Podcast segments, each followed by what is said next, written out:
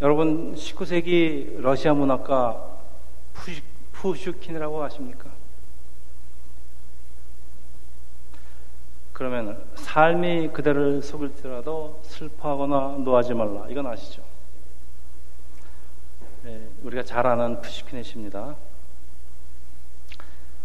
어쩌면 우리 세상이 속고 속이는 것으로 가득 차 있다고 해도 과언이 아닐 것이라는 생각이 드는데 우리 이런 세상에서 살면서 우리는 매 순간 결정을 내려야 되는데 만일 우리가 내리는 결정이 속아서 내리는 결정이라면은 근데 그것이 우리 삶에 아주 중대한 영향을 미치는 거라면은 문제가 심각해집니다.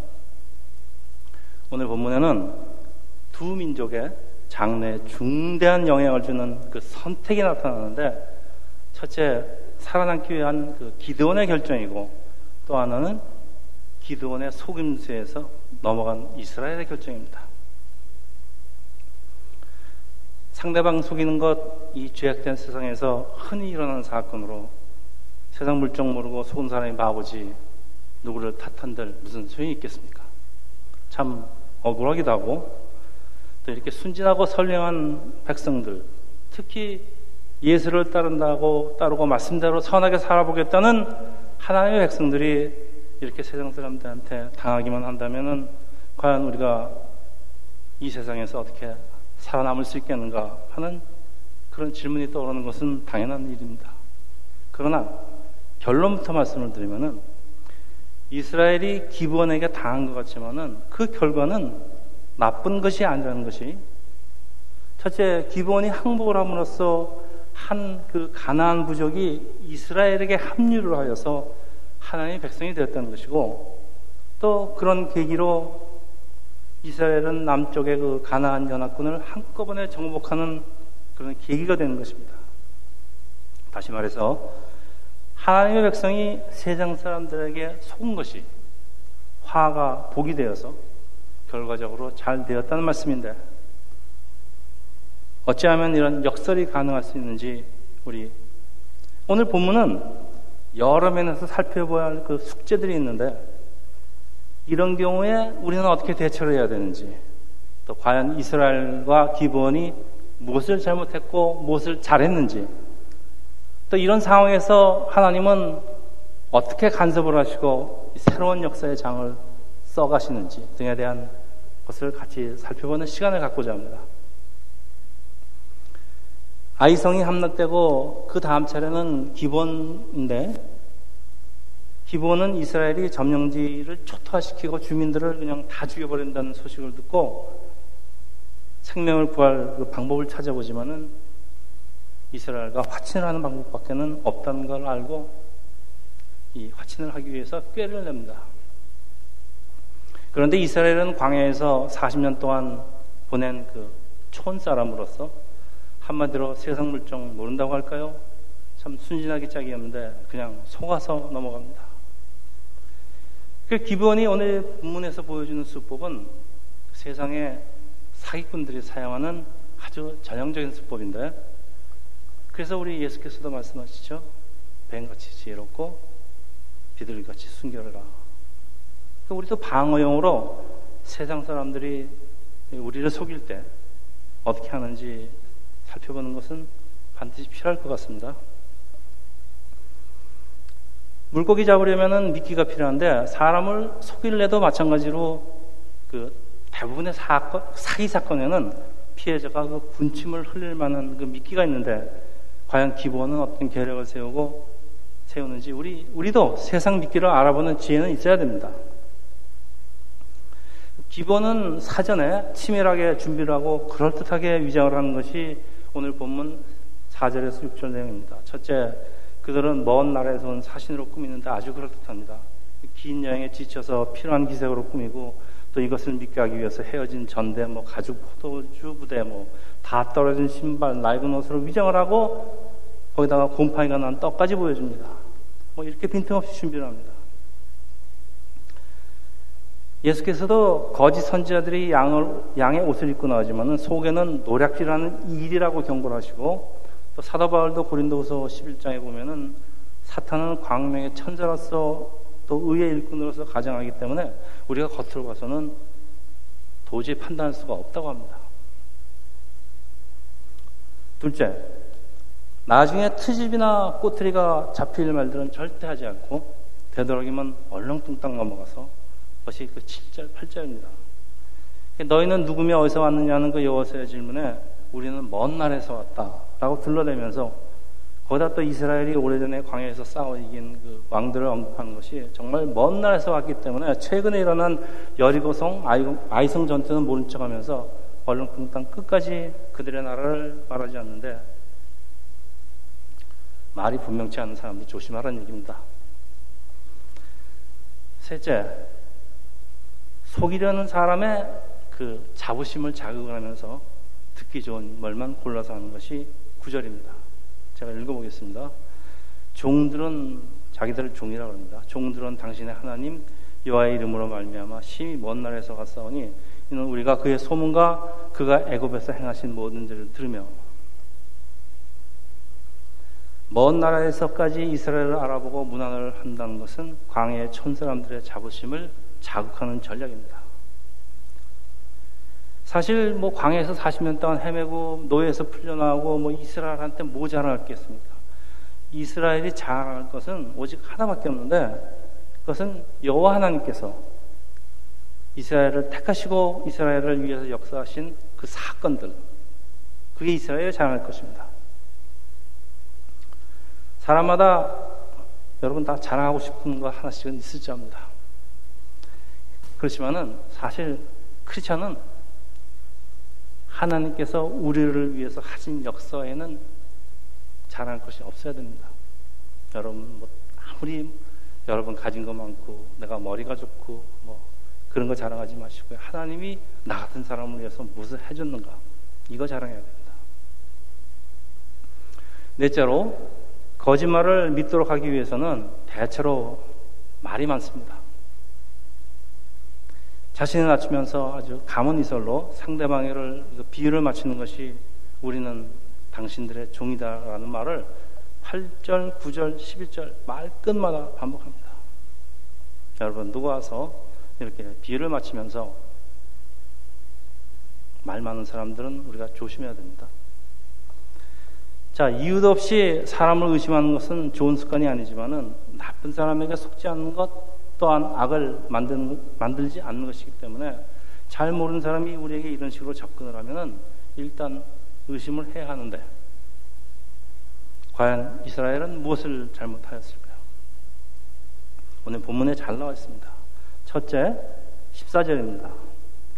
어떻게 할지를 여호와께 묻지 아니하고 이스라엘이 속은 것은 이 문제를 놓고 기도를 하지 않고 성급하게 결론을 내렸던 것인데 다시 말하면 자, 자신들의 그 지혜와 판단력을 과신하고 결정을 했다는 것에 있습니다. 둘째, 이스라엘의 하나님 여호와로 그들에게 맹세했다고 되어 있는데 이스라엘이 여호와 이름을 가볍게 사용했던 것인데 어쩌다 그렇게 되었을까요? 보통 보통 사기 계약은 무효라는 게 상식인데 사기라는 것이 곧 들통이 날 것을 잘 아는 기본이 목숨을 걸고 그런 조약을 맺었다는 것은 이스라엘이 여호와의 이름으로 한 약속은 절대 깰 수 없다는 사실을 미리 알고 있었단 말입니다. 어떤 때는 믿지 않는 사람들의 믿음이 믿는 사람들의 믿음보다 더 나을 수 있다는 것이고 또 이런 일은 성령의 감동 담화 없이는 일어날 수 없는 것인데 하나님의 은혜가 기본적 속에도 임했던 말씀입니다. 자, 여기 우리가 반드시 기억할 것이 있는데, 반드시 기억할 것이 있는데, 하나님께 소원한 것은, 그리고 하나님 이름으로 한 약속은 어떤 경우에도, 사기라도 변경할 수 없다는 사실입니다. 그래서, 시편 15편 4절에 보면은 그의 마음에 소원한, 소원한 것은 해로울지라도 변하지 아니하며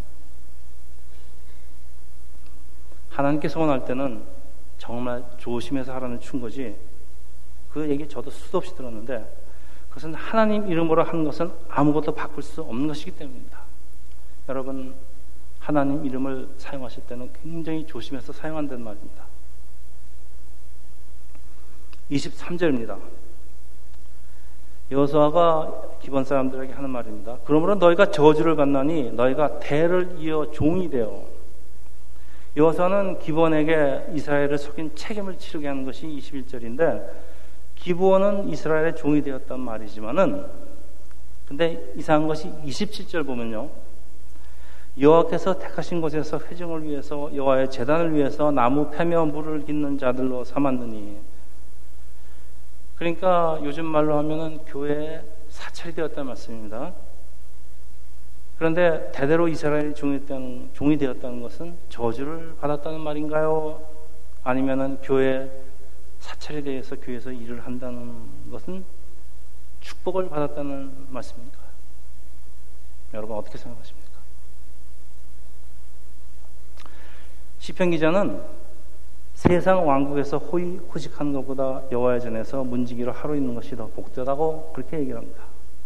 그래서 하나님의 성전에서 일을 하는 것은 아무리 보잘것없는 일을 해도 저주가 아니라 축복이란 말입니다.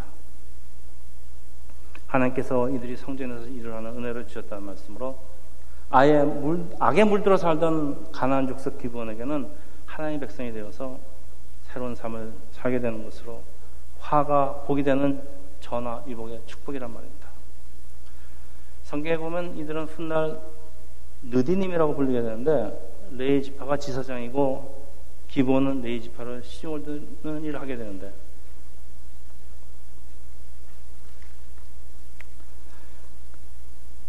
기본에게도 축복이지만은 이스라엘 레이 지파도 성전 도미를 얻게 되는 것입니다.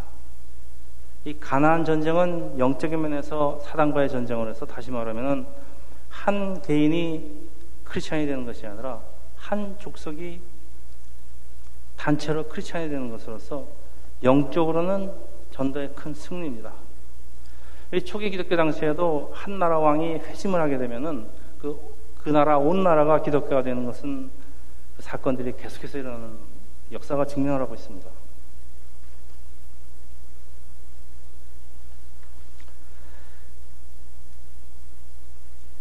근데 기본 사람들이 상당히 그 계략을 세우고 사람들을 속이니까 이건 사실 순진한 크리스찬이 아닌 세상 사람들도 사실은 넘어가지 않을 방법이 없는데 이런 일을 방지하기 위해서 우리가 할 수 있는 최선의 방법은 사실 기도로 하나님의 지혜를 구하는 것인데 이스라엘 지도자가 이런 기도를 생략하고 성급히 결정을 하게 된 이유는 기본에 그럴듯한 믿기에 걸려들었다는 것으로 철저한 준비와 아침에 그냥 넘어갔다는 것 같습니다. 우리는 사물을 객관적으로 냉철하게 볼 수 있는 능력도 길러야지만은 무엇보다도 먼저서 기도하면서 하나님의 지혜를 구해야 한다는 그런 교훈입니다. 17절에 보면 이스라엘의 행군을 계속해서 셋째 날에 기본에 도착을 하니까 속았다는 것을 알게 되는데 뭐 때는 늦을입니다. 이스라엘로서는 이 계약에 별다른 실익은 없고 오히려 기본을 지켜줘야 하는 그 부담만 생긴 것인데 나중에 이 일 때문에 남쪽 가나안 다섯 왕이 연합군을 조직해서 기본을 쳐들어오는 사건이랍니다. 18절에 그 보면은 사람들이 족장들을 원망하는데 아마도 어떤 사람들은 속아서 죄악을 체결했기 때문에 무효라고 주장을 했을 것이고 그래도 어떤 사람은 그래도 여호와 이름으로 약속한 것은 지켜야 한다고 했을 텐데 크리스찬이 하나님으로 맺은 약속은 서원은 어떤 경우에도 꼭 지켜야 하는 그런 질문이 있습니다.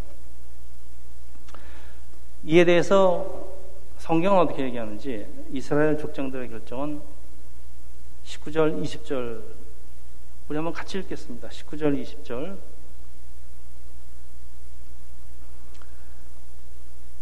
19절 20절. 모든 족장이 온 회중에게 이르되 우리가 이스라엘 하나님 여호와로 그들에게 맹세하였은즉 이제 그들을 건드리지 못하리라.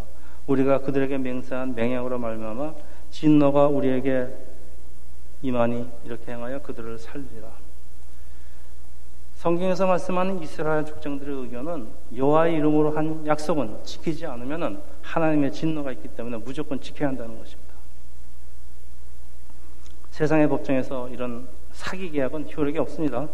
그리고 이스라엘도 이거 사기당하면서 그 조약을 무시할 수 있지만은 그렇게 하는 순간에는 하나님 여호와의 이름은 땅에 떨어진다는 것인데 기본은 이거 다 감안하고 그들의 목숨을 하나님 이름에다 걸었다는 것 그런 말씀 아니겠습니까?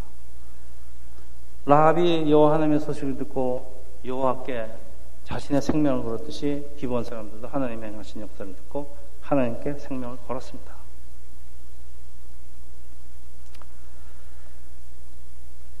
그런데 이 흥미로운 것은 이야기가 여기서 끝나는 것이 아니고 비록 속임수에 맺어진 계약이지만은 이스라엘은 기본을 복속시킴으로써 가나안 땅 남부 지역에 군사적인 거점을 마련하게 됩니다. 그래서 이어지는 10장에 보면은 이런 위기를 느낀 가나안 남부의 그 아모리 족 속 다섯 왕이 연합해서 배신자 기본을 치려고 공격을 하는데 구원 요청을 받은 이스라엘은 가나안 연합군과 싸워서 완전히 진멸합니다. 그러니까 이스라엘이 다섯 왕과 하나씩 하나씩 전쟁을 치르는 수고를 지들이 먼저 찾아와서 한꺼번에 지들이 몰살을 당하니까 그냥 이스라엘은 단숨에 가나안 남부 지역을 장악하는 그런 전화 위복 사건이 일어납니다. 자, 이런 이런 모든 그 이런 전화 위복이 어떻게 일어났을까요? 이 모든 것은 이스라엘이 손해를 감수하면서 끝까지 여호와 하나님의 명예를 지켰을 때 하나님께서는 모든 것을 합력해서 선을 이루신다는 말씀입니다. 자, 기본이 이스라엘을 속일지라도 기본이 세상이고 이스라엘은 우리입니다. 그러니까 오늘 설교 제목으로 말하면은 세상이 나를 속일지라도 처음에 말씀드렸듯이 우리 삶이라는 게 속고 속이는 것일지도 모르는 게 여러분 가까운 사람에게 믿었던 사람에게 사랑하는 남편에게 부인에게 애인에게 자식에게 친구에게 속을 수가 있습니다. 근데 의도적으로 속인 사, 속이려는 사람보다는 그들이 나를 속이려고 한 것이 아니라 그냥 어쩔 수 없으니까 그렇게 된 것입니다. 자기네들도 살라고. 그리고 또 그들이 나의 기대 또 내가 그들의 기대에 너무나 못 미치게 되면 꼭 속은 것 같은 느낌이 들 때가 있습니다. 우리 열심히 공부하고 열심히 노력하고 열심히 일을 했는데 그 결과가 나쁘면은 꼭 속은 것 같은 느낌이 드는 것 우리 다 경험하지 않습니까? 그래서 그 푸시키는 그 세상이 세상이라는 그 표현 대신에 삶이 우리를 속일지라고 세상을 삶으로 표현한 것은 우리를 속이는 것은 세상뿐만이 아니고 우리의 삶도 우리를 속인다 그런 말씀입니다. 여러분 그 영국 BBC 방송에 아주 흥미로운 보도가 있는데 사람 몸에 있는 암세포가 인체 그 면역 시스템을 잘 속인답니다. 그래서 정상세포는 이런 암세포를 당해내기가 힘든 것이 그런 이유인데 그런데 따지고 보면 암세포도 역시 우리, 우리 세포의 일부인데 내 안에 있는 악한 것이 내 안에 있는 선한 것을 속인다는 말로 다시 말하면은 내가 나를 속인다는 것인데 내가 아무리 선하게 살려고 해도 내 안에 존재하는 악이 그냥 놔두지 않는다는 것입니다. 그래서 사도 바울도 한탄을 하는 것이 로마서 7장 여러분 이거 상당히 유명한 성경 구절입니다. 제가 제가 읽겠습니다. 내가 원하는 바 선은 행하지 아니하고 도리어 원하지 않은 바 악을 행하는도다. 내 지체 속에 한 다른 법이 내 마음에 벗과 싸워서 내 지체 속에 있는 죄의 법으로 나를 사바 사로잡아 온 것을 본도다. 오라 나는 공부한 사람이로다. 이 사망의 몸에서 누가 나를 건져낼까? 우리 주 예수 그리스도로 말미암아 하나님께 감사하리. 예, 아멘입니다. 오늘 우리가 배우는 교훈은 바로 이것입니다. 잘못을 피할 수가 없는 것이 사람의 연약함인데 그 나의 연약함과 그 나의 실수를 가지고 하나님께로 나아가면은 하나님께서는 내가 잘못한 것까지 합력해서 모든 것 합력해서 선을 이루게 하신다는 것입니다. 그래서 우리 참 지옥 갈 수밖에 없는 사람들인데 어쩔 수 없는 우리 사망의 몸에서 모든 것을 합력해서 나를 건지시는 예수 그리스도를 바라보고 감사하라는 그런 말씀입니다. 우리의 삶을 돌아보면은 저는 여러분보다 좀 더 살았으니까 이 전화위복과 혹은 세옹지마란 말이 단순히 중국의 고사성어가 아니라 하나님께서 연약한 우리들을 인도하시는 어떤 하나님의 아주 귀한 섭리 중에 하나라는 생각이 드는 것입니다. 이스라엘은 광야에서 속고 속이는 것을 모르고 살아온 말하자면 순진한 초원 사람들, 가난한 세상적인 그 수법에 당할 수밖에 없는 것처럼 우리 하나님의 순진한 백성들, 여러분들 역시 세상의 사악한 소금수에 약할 수밖에 없는 존재입니다. 더욱이 이 어둠의 세력들이 우리를 속이려고 기회를 엿보고 있기 때문에 항상 조심하고 깨어 있어야 하지만은 그렇다고 우리가 아무리 조심을 한다고 해도 우리 때때로 속기도 하고 잘못 결정을 내리기도 하는 것 이거 우리 삶의 일부입니다. 그리고 세상에 자기의 그 미래를 예측할 수 있는 사람이 어디 있겠습니까? 그래서 우리는 그냥 살아가면서 우리 뭐 압니까? 아무것도 모르는 채로 이 삶에 아주 중요한 결정을 내려야 하는 할 때가 참 많이 있습니다. 이게 두렵죠. 아, 이거 내가 잘못 결정을 하면은 정말 내 인생은 어떻게 되는 건가? 걱정이 되는 것 너무나 당연합니다.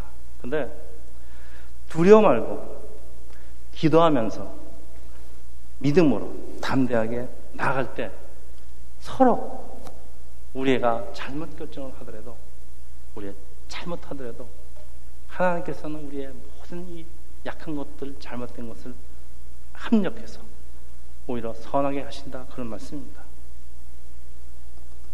이제 말씀을 마치는데, 그래서 오늘 두 번째 본문입니다. 로마서 8장 26절. 자, 우리 로마서 오늘 그 이 본문들은 너무 중요하기 때문에 우리 같이 읽겠습니다. 신약 성경 250페이지입니다. 로마서 8장 26절부터 한 절씩 한 절씩 같이 읽겠습니다. 자, 같이 읽겠습니다. 26절. 이와 같이 성령도 우리의 연약함을 도우시나니 우리는 마땅히 기도할 바를 알지 못하나 오히려 성령이 말할 수 없는 탄식으로 우리를 위하여 친히 강구하시느니라. 여기까지. 우리가 인생에 아주 중대한 결정을 할 때 하나님의 뜻이, 하나님이 나에게 무엇을 원하시는지 알아내는 것참 어려운 일입니다. 그러니까 우리가, 그러니까 우리가 무엇을 기도해야 할지 모르는 것은 나를 향한 하나님의 뜻이 어디에 있는지 모르기 때문입니다. 그 성경은 뭐라 그럽니까? 우리는 마땅히 기도할 바를 알지 못하나. 사도 바울은 우리라는 대명사를 사용해서 자신을 포함시키는데 사도 바울 여러분 천국을 보고 온 사람으로서 기독교 역사상 그렇게 계세를 많이 먹고 성령 충만한 사람 없습니다. 그런데도 불구하고 그 사람이 자기도 무엇을 구해야 될지 모른다고 고백하는데 여러분이나 저나 우리 같이 평범한 사람들이 뭘 알아서 자신 있게 결정을 하고 나가겠습니까? 잘못 결정하면은 우리의 인생을 망칠 수가 있는데 우리 연약함입니다. 그 우리의 연약함은 바로 우리가 내일 일어날 일을 한치 앞도 볼 수 없는 그 소경이기 때문에 이런 우리를 도우신다. 이 도우신다의 성경의 원어로는 우리 반대편에서 함께 들어 올리신다는 그런 뜻을 가지고 있습니다. 그래서 우리 27절 또 같이 읽겠습니다. 27절. 마음을 살피는 이가 성령의 생각을 아시나니 이는 성령이 하나님의 뜻대로 성도를 위하여 강구하심이니라. 굉장히 놀라운 말씀입니다. 하나님은 우리의 마음을 아시는 분, 우리에게 필요한 것이 무엇인지를 잘 아시는 분입니다. 그러니까 우리가 기도할 때 우리가 뭘 구해야 되는지 모르지만은 우리 성령님이 이 성령님이 하나님도 아시고 우리 마음도 하시고 그러니까 성령님 다 아시는 성령님이 함께 하셔서 우리에게도 꼭 필요하면서 그러면서도 하나님 뜻에 합당한 것들을 우리가 기도할 수 있도록 도와준다는 것입니다. 우리가 방언 기도하는 사람들 있는데 방언 기도하는 사람들은 자기가 무엇을 구하는지도 모르고 방언 기도를 오래 합니다. 성령님이 그 사람한테 꼭 필요한 것을 대신 해주는 것이 방언 기도입니다. 자, 28절 우리 같이 읽겠습니다. 28절 우리가 알거니와 하나님을 사랑하는 자, 곧 그의 뜻대로 부르심을 입은 자들에게는 모든 것이 합력하여 선을 이룬다. 자, 여기 전제 조건이 있습니다. 이거 아무한테나 이러는 거 아닙니다.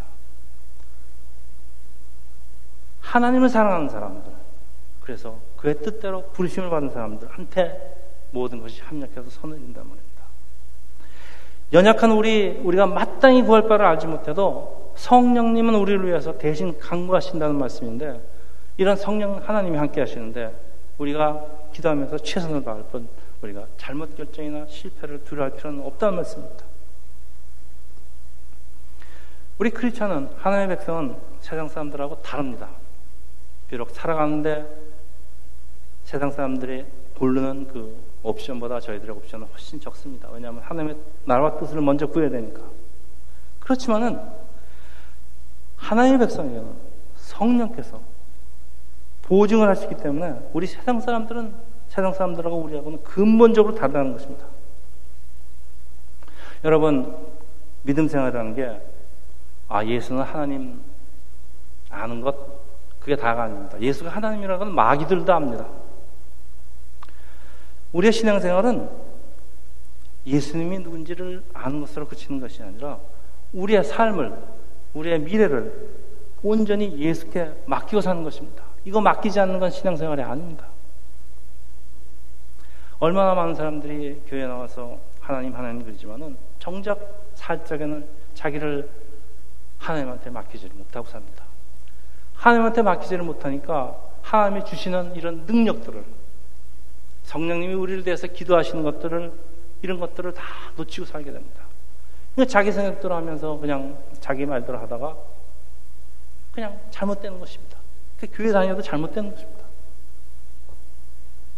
교회 다녀도 지옥 갑니다. 여러분.